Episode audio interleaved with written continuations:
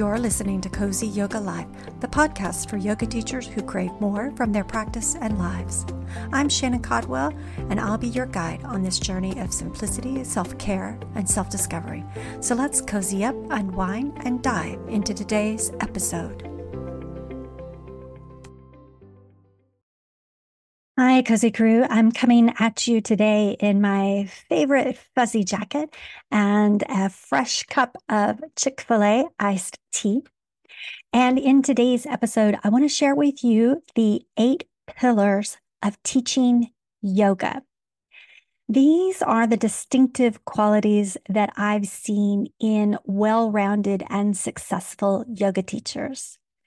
I define a successful yoga teacher as someone who has a major impact on those they teach, who teach with authenticity and compassion and check their ego at the door.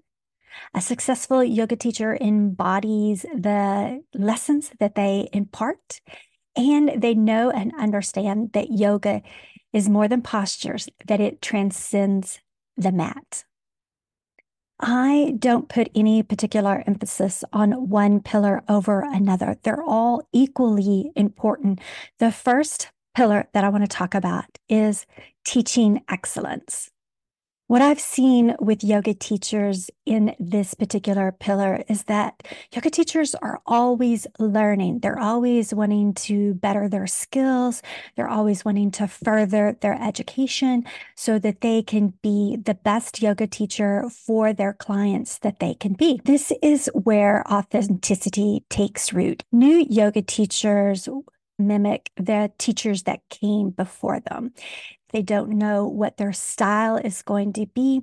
They don't know how they're going to show up as a yoga teacher. I've seen this in pretty much every new yoga teacher, and I did it myself. I had to mimic the mentor that I worked with because I didn't know any better. However, over time, all yoga teachers, especially if they're teaching consistently, within about the 12 to 18 month mark, is where they have started to figure out what they really enjoy, what their words are, and how they want to show up as a teacher. This is usually when people start to come up to you regularly and they're telling you how great of a class that you taught and they really resonated with the lessons that you were teaching that day, or they feel like you've done something different than what you've done in the past. In teaching excellency, this is also where yoga teachers will begin to see a specialty or a niche, a specific problem that you're addressing with your yoga teaching. Perhaps you had back issues when you started yoga, and you always had this idea that when you became an official yoga teacher that you would help others who had back issues too. Maybe you came into yoga teacher training with no idea of what path that you wanted to take. As you get out there and you're teaching more, again, listen to the people who are coming up to you. Who are the people that have really been inspired by your teaching, who have been helped by your teaching? What similarities do they have? You may begin to see your path in that way. All of that contributes to your teaching excellence. You never stop learning. You're always adding more because you always want to be of service to your clients. Pillar two is what I call techniques mastery. In Western yoga, it's unlikely that you decided to become a yoga teacher without first falling in love with the physical practice of yoga, the asanas. Whenever you decide that you want to teach, it's important to continue your own practice. It's the most common mistake I see in yoga teachers is neglecting their own practice in favor of teaching more. You want to snag every opportunity that you have to teach a class, to get better, to hone your skills, to grow your confidence. However, you must find that balance between teaching and maintaining your own practice because it's with your own practice that one, you're going to prevent burnout. You need your own practice to continue with self care because you took yoga classes in the first place for some internal self reason. you don't want to lose sight of that reason when you become a teacher. If anything, it becomes more important because you're giving more of yourself as a yoga teacher. And it's important to keep refilling your cup. The second reason it's important to have that techniques mastery is that's where you're going to learn how to translate things for your clients. If you're practicing postures, you'll be better able to describe sensations for your students. If you're practicing breathing techniques, you'll better be able to demonstrate those breathing techniques, talk about the benefits of those techniques from firsthand knowledge. Same thing with meditation or any of the practices of yoga. You have to maintain that for yourself to be a better teacher for your students. In terms of the eight pillars, I see no shortage in the first two pillars. Teachers who are really working at refining their teaching skills and also making sure they're learning more about the techniques that they share with their students. It's as we move into these next pillars that I begin to see the drop off. The third pillar I want to talk about is adapting yoga for everybody. A lot of focus in our modern day yoga is on the postures, getting strength, getting hot and sweaty, equating those posture classes to uh, other aerobic types of exercise. The disadvantage is that there's only a certain portion of the population that have the ability to do those type yoga classes. It shuts the door on so many other people who could be benefiting from a yoga practice. Having taught yoga for 20 years, having practiced yoga for almost 25 years, I was one of those who started with the hot, fast vinyasa type classes. I'm now in my early 50s and my body just doesn't move exactly the way that it did at 27 when I was doing those hot, sweaty, fast flow classes. I'm starting to feel aches and pains, and I need yoga that honors and allows me to be gentle with those aches and pains. We're figuring out that we can slow things way down and still derive a lot lot of incredible benefits from yoga. If anything, we're finally starting to see that veil drop and that other parts of the practice bring just as much benefit. Teachers are learning about accessibility. We're learning how to adapt those physical elements, such as breathing, postures, and meditation, for all those less than perfect bodies age, size, range of motion, limited mobility, pregnancy, illness. If movement is prohibitive, there is a way that we can all practice yoga. It doesn't always have to be about the postures. The next pillar is holistic living or living the yogic lifestyle when we instruct our yoga classes, not only are we giving them strategies for being mindful, but we're also modeling the behavior that we hope our students will embrace as well. In holistic living, we are open to investigating the different practices that will support our overall being. We like to look at different styles of classes. We also can look at different ways in which we meditate.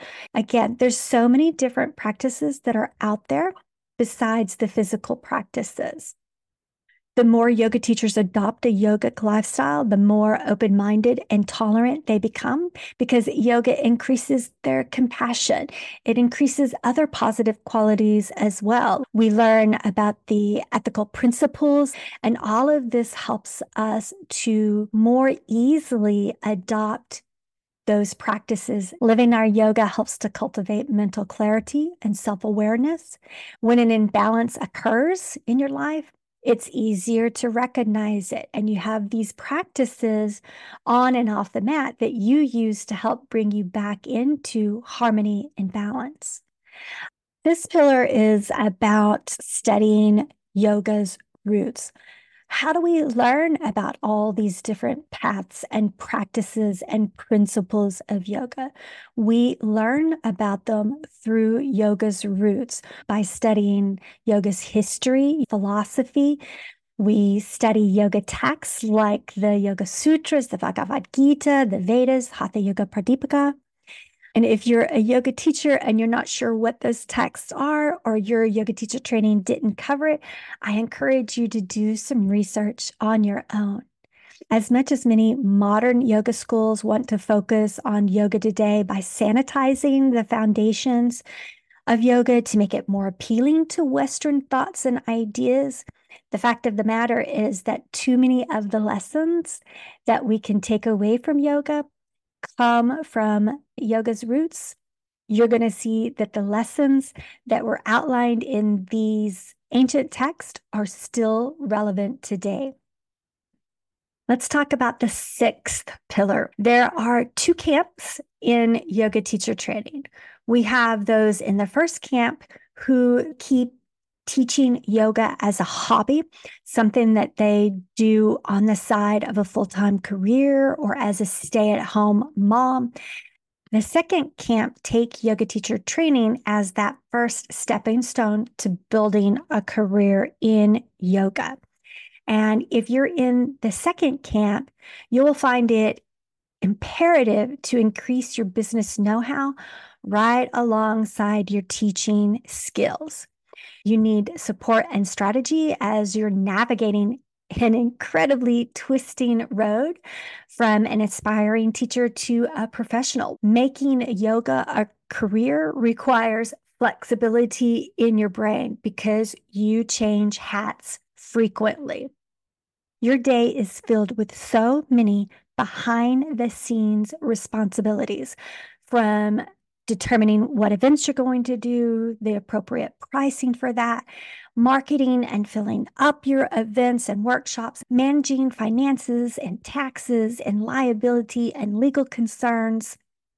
Don't take the route that I did, which was building the plane as it was flying in the air. Thankfully, you have a ton more options now than I did when I was building my yoga business 20 years ago. The seventh pillar that I see successful yoga teachers embrace is mentoring. They know that having a mentor who has been there and done that will help them overcome the inevitable obstacles that much faster. Mentors can take on the role of a coach as well, providing accountability, helping to support you in short and long term goal setting. They can help refine your skills and grow your confidence because they accelerate the learning curve.